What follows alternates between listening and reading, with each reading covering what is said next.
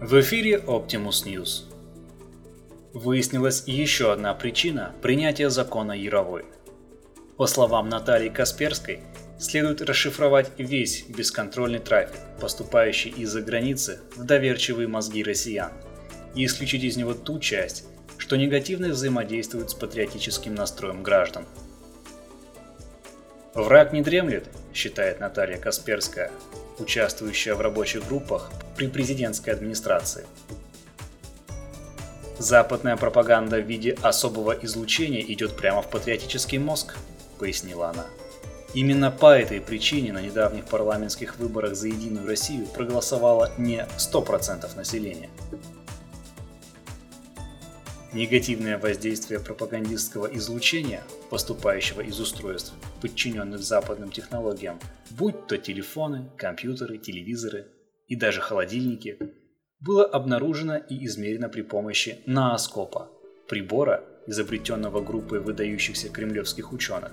В связи с этим стало ясно, отмечает Касперская – что необходима не только борьба с экстремизмом путем полной расшифровки трафика, поступающего в мозги россиян из-за рубежа, но и принятие мер по снижению интенсивности пропагандистского излучения.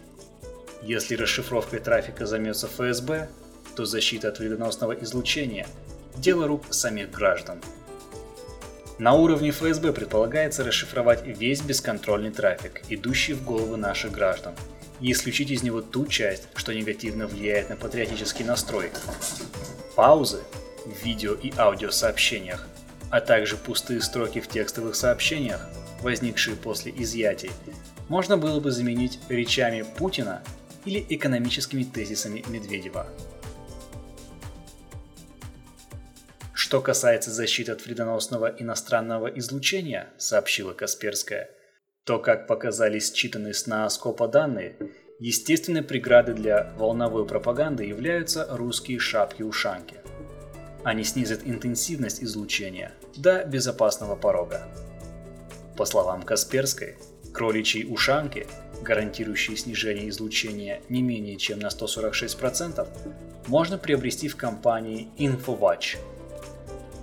До 2018 года действует специальная скидка – Закон Яровой, согласно которому в России проводятся все эти мероприятия, повысит в России спрос на шапки-ушанки в тысячи раз, уверена Касперская.